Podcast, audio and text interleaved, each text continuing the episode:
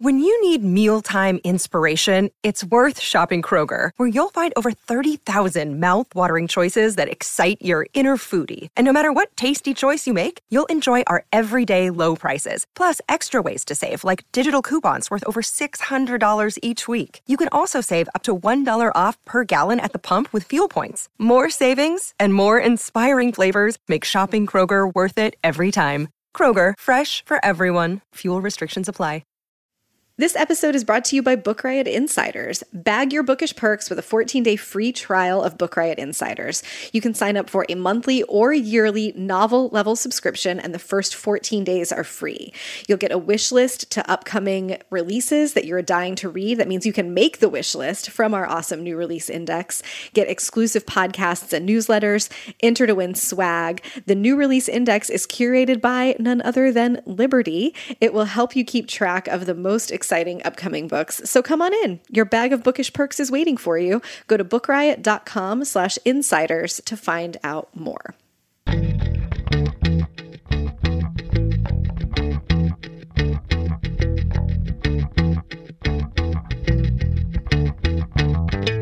You're listening to All the Books, a weekly show of recommendations and enthusiasm regarding the week's new book releases. This is episode 171, and today we are talking about books being released on August 14th, 2018, and more. I'm Liberty Hardy, here with Rebecca Schinsky, and we're coming to you from bookriot.com. Hello, hello.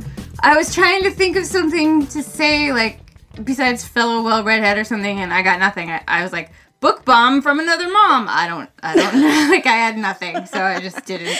I'll take it. We've been well redheads. We've been bookish ginger life mates. Yeah. Um, we'll just I- have to see what I comes stalled. next. It's okay. That's all right. It's Saturday morning. We're like out of our groove. Yeah. Um, I'm having a Saturday morning podcasting extravaganza. I already recorded a show with Jeff. So like who even knows if I can still make words? All right. It's it's going to be an adventure.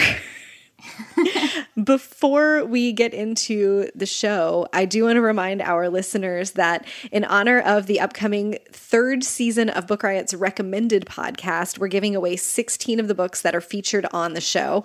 Recommended features interesting people from the book world talking about their favorite books. This giveaway includes books both written by and recommended by some of the authors who have guested on the show. For a full prize list and to enter to win, which you should, visit bookriot.com slash recommended three. That's the number three. Bookriot.com slash recommended three to enter to win 16 of the books featured on the recommended podcast so far. And if you like this show and like, you know, very charming people talking about the books they love, then you will enjoy recommended. Give that a listen.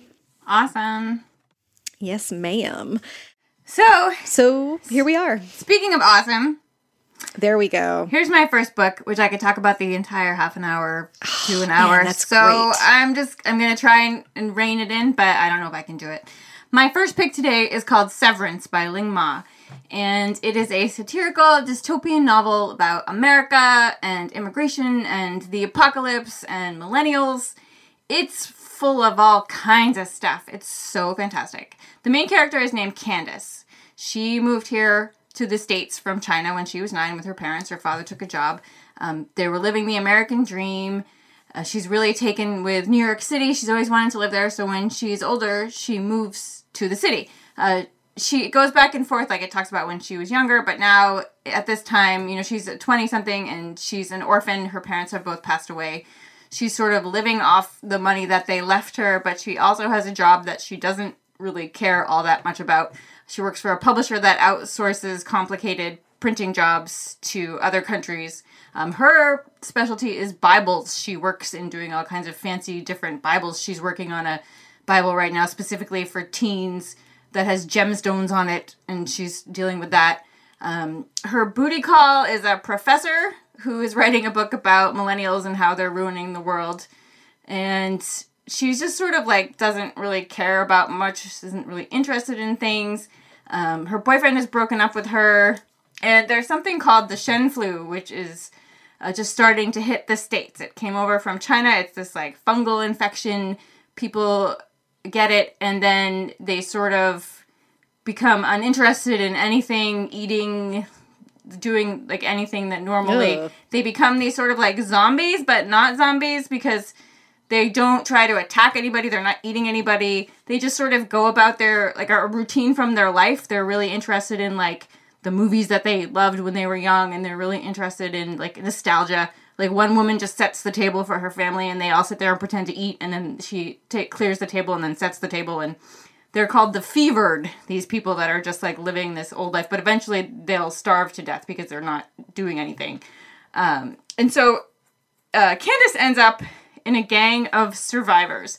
She's sort of like not interested in what's going on in the world and sort of tunes out and at the like at the last minute realizes hey this horrible thing is sweeping the nation and you know she's one of the the last alive. So or like you know not fevered. So she joins up with this gang of survivors which is sort of like a it pokes fun at the survivor group trope um, that's led by this holy roller named Bob, who makes them say grace and like does all stuff. He leads them in this. They go into like a home to look for supplies, but before they go in, he like leads them in this chant that's like sung to the tune of a Shins song. It's like it's very silly. And so they go into these homes. They're getting supplies for something that they call the facility that they're building, and they if there are fevered people still living in there, they put them out of their misery and they're gathering up stuff that they're going to need for this big place called the facility. Um, it reminded me a lot of "You Too Can Have a Body Like Mine" by Alexandra Kleeman, which was you loved that Oh my goodness, I still love that book so much. Um, it's sort of like about a disaffected young woman who's suddenly awake in the world. You know, now that its wheels are coming off. It's just really smart and really funny and really biting. And you know, it's a dystopia, but it's like science fiction, like Margaret Atwood is science fiction, or David Mitchell, or you know, it's not. It's it's more like literary fiction, and it's just so so good. Again, it's called Severance, and it's by Ling Ma. Whew. Well, I had that on my list. I'm glad you got to it. It sounds right up your alley. It's so good. Awesome. Uh, my first pick this week is a book that came out last week. It's called She Begat This 20 Years of the Miseducation of Lauryn Hill by Joan Morgan, which you were so nice to bring me a copy of when we hung out in Portland a couple of weeks ago. Um, the Miseducation of Lauryn Hill is my favorite album of all time. I have been listening to it for 20 years. Um, I was in high school when it came out and remember just it rocking my world. And I've known that this was a significant work, um, not only in my personal music listening, that it's very rare that an album holds up for 20 years, um, but that it's very significant in music and hip hop culture. Joan Morgan is an award winning feminist author and journalist and music critic, and she's the perfect person to write this book that moves between essentially like a scholarly examination of exactly how just paradigm shifting the miseducation of Lauryn Hill was and what it meant in the culture at 19 in 1998 when it came out and what it has meant for hip hop culture over the last 20 years. There's this real grounding in context because it's easy I think now to listen to this album and be able to recognize like the level of for lack of a better term like the the the level or the like kind, the brand of wokeness that shows up in miseducation is really different from the brand of wokeness that you see in sort of progressive feminist hip hop now, but it was really, really groundbreaking in 1998. And Lauryn Hill was 22 years old when she wrote it, which is just mind blowing. And that she wrote the whole thing, which distinguished her at the time from other female MCs like Foxy Brown and Lil' Kim. Um, the look here is at like how this happened that a 22 year old dark skinned black woman with natural hair ended up on the cover of Harper's Bazaar at a time when fashion magazines and general like the quote unquote mainstream media didn't believe that black artists or black figures sold magazines. She was on the cover of Time in 1999 and she was the first black artist in the decade of the 90s, the first black musician in the decade of the 90s to make the cover. There were 17 black people out of 525 covers in that decade. Just really remarkable what she how she was able to change hip hop, but also change the way that broader US culture engaged with hip hop and understood it. Um, there is really fascinating stuff about like that Lauryn Hill in her music and her personal style and fashion could move between soul and a military look and hip hop and rap. And you can just draw, like, if you've been listening to Janelle Monáe this year, like I have, you can draw lines straight from the miseducation to dirty computer. Um, I had the awesome joy of seeing Janelle Monáe in concert a couple of weeks ago and was thinking about like there are just really specific parts of her performance and her presentation and the music that she writes and the way that it's uh, the the way that people engage with it and receive it that you don't get if you've never had that we, if we never had Lauryn Hill. I think we don't have Beyonce's Lemonade album if we had never had the miseducation of Lauryn Hill and Joan Morgan just dives into all of that. Um, it's not a fawning work of praise. Like this is a critical look at uh, critical in the term of, in the usage of like you know literary criticism or music criticism not just all negative but um, she takes a critical eye to what this album was what it did at the time what it still tells us about hip-hop um, and lauryn hill herself who has not been a figure without sort of her own public problems uh, and received she's been on the receiving end of uh, some pretty interesting criticism. So this is a real, uh, I think, full throated approach uh, to presenting what this just landmark album in hip hop was 20 years ago and, and what it still is. I have loved it. Um, Joan Morgan brings in not just her own perspective, but quotes and thoughts from other music critics, from other feminist writers, from people who worked in music at the time, people who worked in the fashion industry or in journalism, talking about their experiences and understanding of the ways that Lauryn Hill changed the landscape.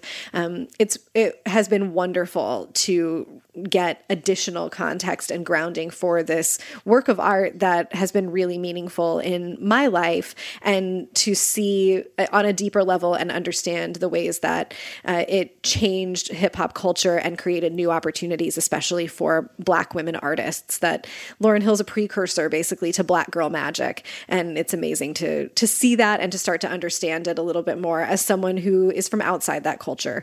Um, I just couldn't be more impressed with this little book or happier that it exists. Um, I would love to read a book like this about every album that I've ever loved. It's She Begat This 20 Years of the Miseducation of Lauryn Hill by Joan Morgan. I am embarrassed to say that I have never listened to that album. So that book showed up at my house a couple weeks ago and I opened it and it was like, You're not the well redhead I want! This is not this is not my wheelhouse, wrong wheelhouse. So that's why I gave it to you, because I was like, This is for Rebecca. This is not for me. it found a very warm home. Yes. Uh, here yes. with me. I will say I would I don't have any idea what it would be like to listen to the miseducation for the first time now. Yeah. Like what that experience would be like um be if you're steeped in 2018 music culture, but one of the most important works of art in my life um, and it was really wonderful like to get to read a book specifically about that. Well, let me tell you about another book, one of today's sponsors. It is Cherry by Nico Walker. And it's coming to us from Alfred A. Knopf, and it's out now. It is this book was hammered out on a typewriter. Cherry is a breakneck pace debut novel about love, war, bank robberies, and heroin. It takes place in Cleveland in 2003. A young man falls hard in love and gets married just before flunking out of school and joining the army but he's unprepared for the grisly reality that awaits him as an army medic. When he returns from Iraq, his PTSD is profound, and the drugs on the street have changed. Hooked on heroin, desperate for a normal life, and running low on cash, he turns to the one thing he thinks he could be really good at robbing banks. This was an August Indie Next pick. It's got tons of raves from indie booksellers. Uh, it's a gritty fiction about love, war, bank robberies, and heroin. It's drawing comparisons to Jesus' Son, Reservoir Dogs, Full Metal Jack, Jacket, Fear and Loathing in Las Vegas, and Generation Kill. And the reason that this book was typed out on a typewriter is because the author was in prison. Uh, Nico Walker himself came back from Iraq with severe PTSD and felt that the only thing that made him feel alive and could help it was robbing banks. So he knows what he's talking about. Uh, so this is a book unlike anything you've ever read. It's relevant, fearless, unapologetic, brutal, and unforgettable. So again, it's Cherry by Nico Walker, and we thank them for sponsoring. All right. Now, my next pick, whew, I might need to get the tissues just to talk about it. Oh, so no. it's called Let Me Be Like Water by S.K. Perry. It's like a 200 page novel. Uh, I had had it on my list of things to check out, and then one of our friends said, I just read this book and I cried so hard, and oh my goodness, it's so good. You have to read it. And I was like, okay. And I cried through most of it. It is it's not a lie. I don't think I've cried so much reading a book recently as this one. It's about a woman named Holly. Um, the, like nothing I'm going to tell you is a spoiler. We know these things. Her boyfriend has died and she's you know adrift and she's in pain and she doesn't know what to do um, they lived in london she's a musician uh, he was a writer um, and she feels now that she's in london she needs to leave like everything rem- you know, reminds her of him and so she heads off and she moves to brighton she likes to sit by the sea and just grieve and doesn't know what she's going to do with herself and one day she meets an elderly man named frank who's like very funny. He can sort of tell that she needs some cheering up. He likes to do magic tricks. He carries cookies in his pockets, um, which sounds kind of suspicious now that I'm saying it out loud, but he's actually a very nice, harmless man. And he invites her to uh, his book club. He has lost his partner. There's a woman there who has lost her son. Uh, she finds some sort of like spirits here at this book club, and she makes a new group of friends and starts you know living her life again and it goes back and forth between the past when holly with holly and sam and the present and sometimes in only a paragraph sometimes in only a sentence and it's it's not distracting at all you can follow right along it's sort of like you're feeling her thoughts and emotions on loss in real time because they're so brief i don't know if i could just sit and read all of that at once mm. um, it's just a tremendous exploration of loss and grief and if you just are like, I need a good cry, like I need a really good cathartic cry, this is also the book to pick up. Uh, so again, it's called Let Me Be Like Water. I know it's called that now because it makes you cry so much. And it's by S.K. Perry. I'm glad that you went there. I'm not ready to it's, cry it's that not much for yet. It's not forever. Like, if you're sad, maybe it's not the book to read right now. Um, so, my next pick is Buttermilk Graffiti, a chef's journey to discover America's new melting pot cuisine by Edward Lee. This came out back in the spring. It had been on my list for a while, and I finally picked up a copy when we were in Portland at Print Bookstore a couple weeks ago. And then I devoured most of it on the flight home. Edward Lee is an award winning chef and writer. Uh, he owns a couple of restaurants. He's based out of Louisville, Kentucky, but he grew up in Brooklyn as the son of Korean immigrants immigrants. And so he has already a very cross cultural perspective. Growing up Korean in Brooklyn, and then you end up owning like a Southern restaurant in Louisville, Kentucky. That itself is an interesting journey. And he has a wonderful cookbook called Smoke and Pickles. Um, Buttermilk Graffiti is 16 chapters, each of which are him taking an adventure into a different American city. Most of them are small towns, actually, looking at the evolution of a particular dish or a particular culture within that place and to explore, like, what is this notion that we have about uh, America as a melting pot? How does our cuisine reflect that and what happens when a food from one place comes to America because uh, all of us who are not Native Americans are from immigrant cultures at, at some point back in our history. Um, what happens when a dish comes here with immigrants and then somehow becomes part of American, quote unquote, American cuisine? What does it mean when food assimilates or doesn't assimilate? And as cultures and immigrants evolve and assimilate, what does it mean if we hold on to or let go of our food traditions? The writing is so, so lovely. Um, a, a writer that I read several months ago talked about trying to notice the uninventable details in your life, like pay attention and notice the, like if you're on a morning walk, pay attention and notice like the those two squirrels playing in that tree. Um, and that that phrase uninventable detail is something that I kept coming back to reading Edward Lee's work here. There's just such fine attention to details of not just flavor and cooking technique, but of the people behind the dishes, of the stories that he's telling them, of what their homes and kitchens look like, of how it feels to be immersed in these different places as he travels. Um, like there's a chapter where he's in Appalachia in West Virginia eating a dish that was brought there by Lebanese immigrants and writing about um, how you know, we think of Appalachia as just this solidly white place of um, cultures made up of white immigrants. And you can come up with all kinds of stereotypical ideas about what the food must be like there. But there's a dish brought from Lebanon that it has been so popular in Appalachia for so many generations now that, you know, p- people like working class people end their days at the local diner, either ordering like a, a, burger or a hot dog or this particular dish called kibbeh, and that it's been there for so long that they don't think of it as getting Lebanese food. They just think of it as their food in town.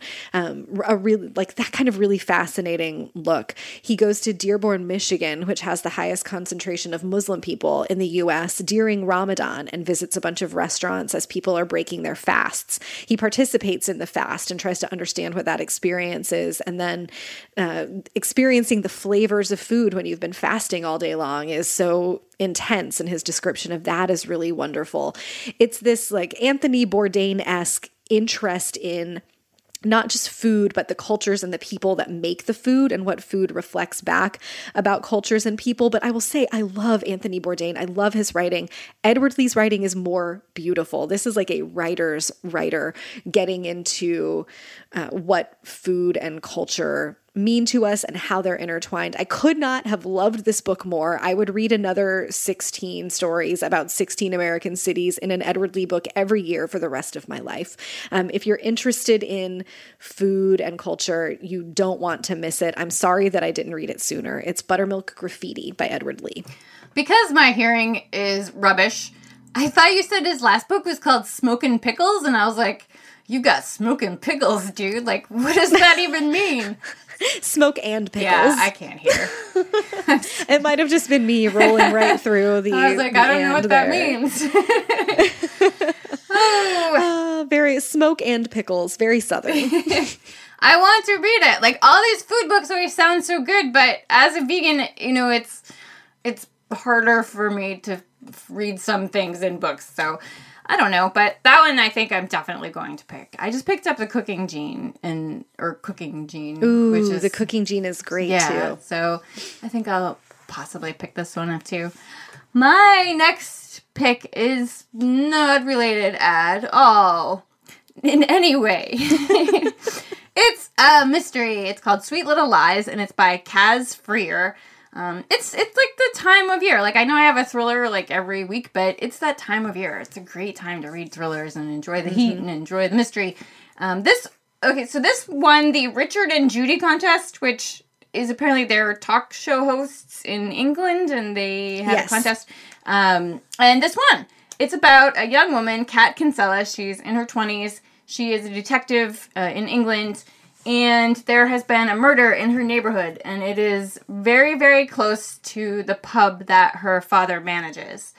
Um, they think that possibly her the victim's husband is responsible, but then some information comes in that links the victim to a girl who went missing in Ireland 18 years before during Kat's family's vacation. They were in this town. They had seen this girl. They had picked her up hitchhiking. Like her father uh, had pulled over and given her a ride one time.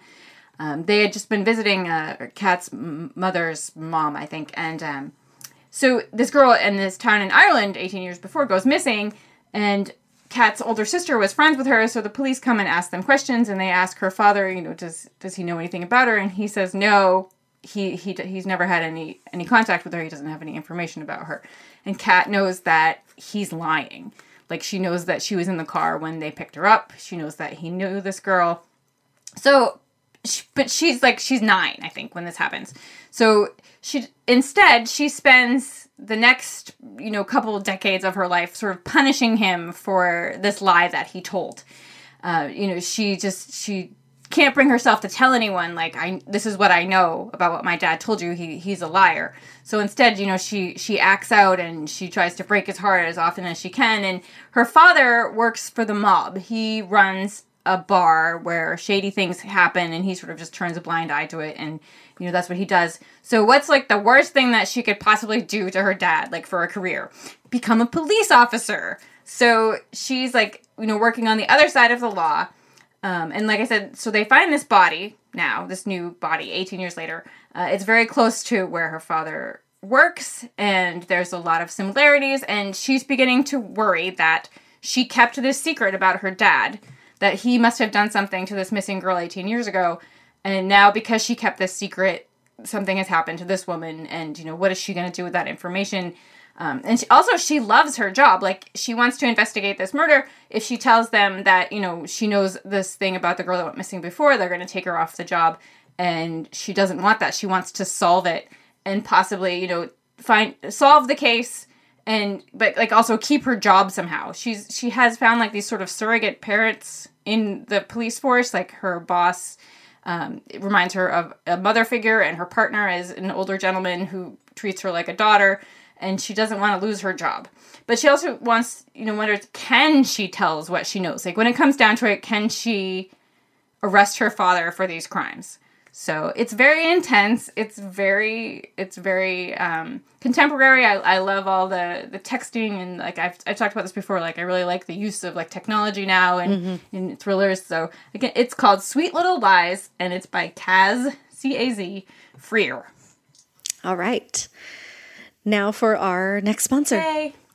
As you heard at the top of the show, support for this episode of All the Books is coming to you from Google Play.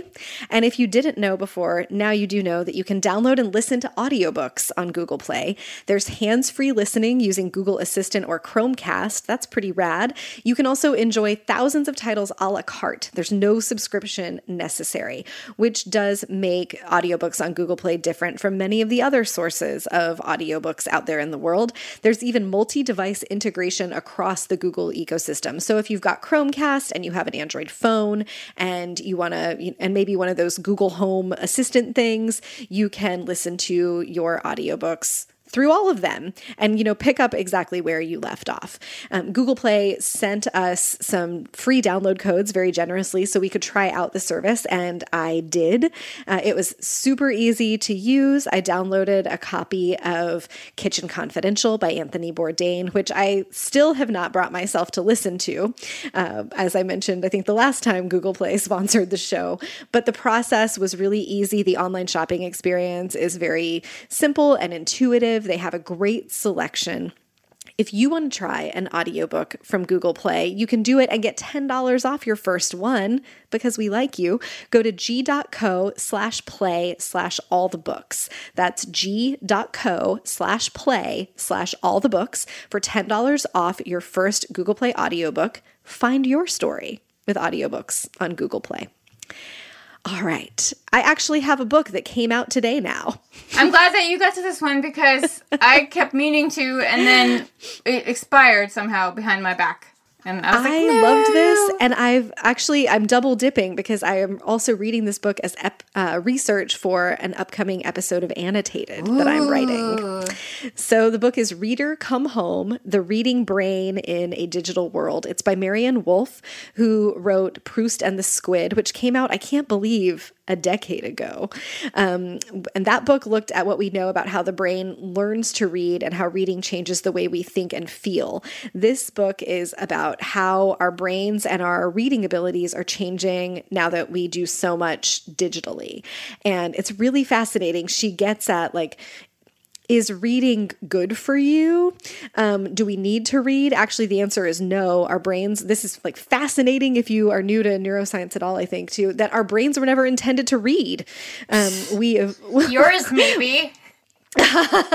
well, Liberty, this is just further evidence that you're a more evolved uh, life form, or a different, a different life form. um, like we were, uh, our our brains evolved to need narrative and to tell stories, but doing that, like by making, doing it by making text and reading text on a page or a tablet or whatever, was not ever what, uh, like if you looked at just evolution and guessed what humans were going to do, you wouldn't have gotten there.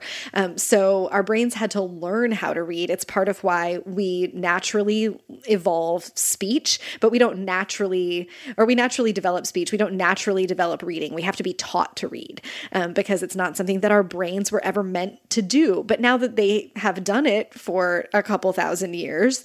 Um, it's a thing that is built into culture so essentially that we ha- really have to know how to read in order to participate in culture. So she raises this interesting distinction of like reading isn't good for you in the same sense that like going to take a walk is good for you. It's not something that your body needs to do, but it's a thing you need to be able to do to function in culture.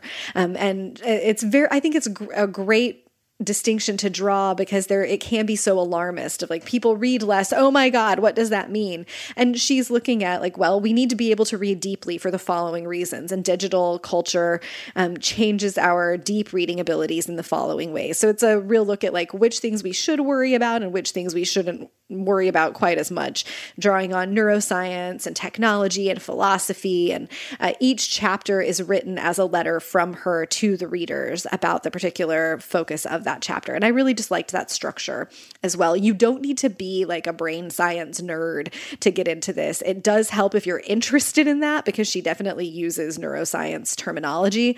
Um, but it's really really fascinating and worth diving into i think especially if you have had any like alarmist panic about oh my god people read less what are we supposed to do um, so i don't want to say too much more about it because i'm going to use it in detail on that episode of annotated but the book is reader come home the reading brain in a digital world by Maryanne Wolf I don't want to say too much about my next book because it's only 150 pages long. So right. I will just give you the gist. It's fantastic. It's called His Favorites by Kate Walbert. She wrote A Short History of Women, which got tons of tons of praise, mm-hmm. and The Sunken Cathedral, which I think I talked about on the show, mm-hmm. which I loved. This one, like I said, 150 pages. It takes place in 1981. It's about three. There's three 15 year old girls: Jo, who is the narrator, and her friends Carly and Stephanie.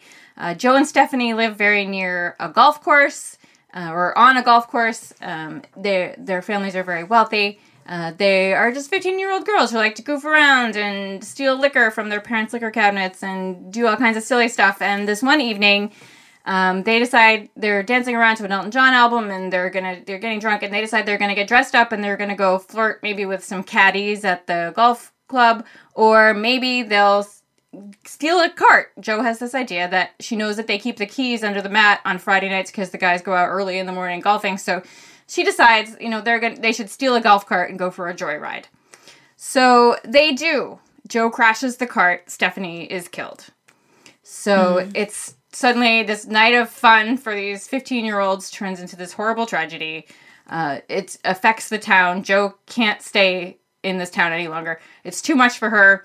Uh, Stephanie's mother spits on her at the funeral. It's you know she's blamed for this because and she knows like it was her idea. She says you know I was the one who said let's go steal a golf cart. Um, so she gets a late acceptance into a boarding school and like leaves town.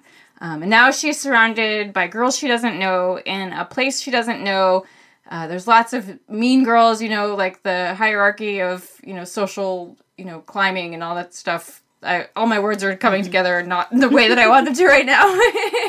but like the popular kids have already been picked, is what I'm saying. Okay. Um, and she's stuck with a roommate who uh, is hated by pretty much everyone. She's a, a, big opera fan and she's a geek and she's you know like we read the book and we're like, there's nothing wrong with this girl. She's just a teenage girl, but you know the other girls are super mean to her. Um, and she meets a, a teacher named Master, who everyone calls him Master he might have sort of like inappropriate feelings towards students. It's told that if you like wear a short skirt and a low cut top, you like you'll get better grades. Um, and he encounters her one day at a cafe and, and sees her reading and, and tells her that she should she should apply for his uh, English class. And she's like, "Well, it's already full." And he's like, "Well, if you write a dark secret that you've never said to anyone, you know, over the weekend and turn it in, he's like, I'll consider you know taking you for my class." So I'm not going to tell you anything else there. It's just 150 pages about responsibility and bullying and consequences, you know, and like choices that are made when you're a teenager and how you live with those. It's got such sharp prose, it just really cuts to the heart of the story. She's a fantastic writer. So again, it's called His Favorites and it's by Kate Walbert. All right. My last one this week, I just want to mention a book that I loved last year called Guidebook to Relative Strangers by Camille Dungy is out in paperback. It came out last week. Um, Camille Dungy is a poet and a professor, and she makes her living traveling around the country giving lectures and teaching people about poetry. This is a memoir of, um, I believe it's a year, right around a year, that she spends when her daughter is young, traveling, doing doing her work, traveling from place to place, teaching and talking about poetry with her daughter in tow, going to small towns, going to big universities, and exploring what it's like to be a Black woman traveling uh, the United States and around the world um, with a child and experiencing experiencing travel, not of the like vacation variety. This is not one of those like, here are the glamorous places I visited, vacation travel logs. It's a very grounded in someone's real experience or their daily life kind of travelogue of being Black, being a woman, being a mother and experiencing travel from that perspective. She goes to like this small town in Alaska that hardly ever sees a black person and um, has some expectations about what that might be like. And then it turns out to be different from some of her expectations. But that awareness of being in a place where you are different and it's obvious that you are different and the people aren't used to seeing people who look like you. Um, the writing is exactly as beautiful as you would expect writing. Like when when poets turn to prose, it's almost always wonderful. The opposite is not necessarily true, um, but the writing is just really gorgeous. This is quiet and thoughtful. Um, it's a perspective on travel that is very different from my own experiences, and it was um, just I think important to understand what other people's experiences of being out in the world are like. Um, travel is so essential to who I am and to the way that I, you know, stay connected to my own my own life. That thinking about how, what it would be like if I were black, if I were a mother, if my work depended on being able to travel, but I had to take a child with me, and what that sort of complicating factor could be like. She goes hiking and talks about being one of the only people of color that she sees experiencing nature in that way, and the long history that has led up to a moment where it's very true that people of color engage with nature and spend less time outside than white people do for lots and lots of very good but very difficult reasons. Um, it's just a wonderful book. Travelogues by people of color are upsettingly rare um, for just a ton of structural reasons about publishing. So if you have been wanting something about this kind of experience from a writer of color, definitely pick this up. It's a guidebook to relative strangers, Journeys into Race, Motherhood, and History by Camille Dungy. I have that. I need to read it. Oh, the refrain of the reader. Yes. it's around here somewhere. it's on my list. Yes. Um, so those are new books, little bit of old books, books that we've loved that are out in paperback now, little potpourri of a show today. Liberty, what are you going to read next? Well, so this morning I got up to read a new book, and on my way to go get one, I started reading A Prayer for Owen Meany by John Irving. well, that happens. I slipped and fell on a prayer for Owen Fell Meany. right into Owen Meany. yeah, so I, but like when I finished rereading that, because, oh, I love that book. I'm Oh, probably just- going to read. Uh, I just got Daisy Jones and the Six by Taylor Jenkins Ooh. Mm-hmm. Reid, who, uh, who wrote The Seven Husbands of Evelyn Hugo, which is fantastic. And Reese Witherspoon just bought the rights to this book. Oh, nice. So, yeah. What are you going to read? I am just starting The State of Affairs by Esther Perel. Um, she's a psychologist. I don't know if she's a psychologist. She's a therapist um, who is famous for working with couples and sexuality. She had a book several years ago called Mating in Captivity that was like groundbreaking and really interesting. And this new book is uh, like kind of top level look from her experiences as a therapist and researcher at infidelity and what infidelity means in culture now, what it has meant historically, and how that changes as our definitions of marriage and monogamy change. And there, it's illustrated with examples of couples that she's seen in her private practice, but also she, like, she's had a couple viral TED talks. So people email her their stories, and she gives talks regularly at big conferences and conventions to five or 10,000 people, and they walk up to her and they tell her their stories. And it's one of those most taboo things in culture, but also one of the oldest and most consistent things in culture that as long as we've had a concept of marriage, we've had a concept of infidelity, or as long as we've had a concept of um, monogamy, we've had a concept of infidelity, and how those things evolve and affect each other, um, how people's experiences of them change as well. And I love that um, she wants to get beyond the notion of like there's a person who does a wrong and the person who is wronged and applying a lot of judgment to it. She's really trying to understand the experience all the way around um, of what infidelity is in people's lives, the way that it affects everyone um, who's involved. It's really fascinating. Don't worry about me. I'm reading this book because it's interesting. I like debated about should I even mention that I'm reading this on the show because I don't want to get like concerned emails. Everything here is fine. I love books like this. Um, so that's that's what I'm reading, and I think I might follow it up with something really happy and fun. Um, I just got a digital galley of the proposal by Jasmine Guillory. Oh yeah, yeah. So that seems like the right kind of cadence. so that's our show Yay, today. show. Thank you to our sponsors, Book Riot Insiders. Go to bookriot.com slash insiders to get a two-week free trial at the novel level and dig into the new release index that Liberty curates. Go to bookriot.com slash recommended three to enter to win 16 books featured on our recommended podcast. Thank you to Cherry by Nico Walker. You can find that wherever books are sold or click the link in our show notes. And to Google Play, get 10 bucks off your first audiobook by going to g.co slash play slash all the books. And if you've got something to say to us, you can do that at all the books at bookriot.com or talk to us on Twitter. I'm Rebecca Schinsky, S C H I N S K Y. Liberty is Miss Liberty. And if you like the show and would like to, you know, give us a little pat, you can do that by leaving a rating or review at Apple Podcasts. And as much as we would love to tell you about more books today, I have to get back to a lot of dialogue in all caps. So we can let you read. We can let you. like, I, I'm not ready. It's Saturday. I'm not ready for this. It's so early. You can read about more titles out now in the show notes at bookriot.com slash all the books, as well as find a link to our weekly new books newsletter. And, And in the meantime, time for a nap. Happy reading. happy reading.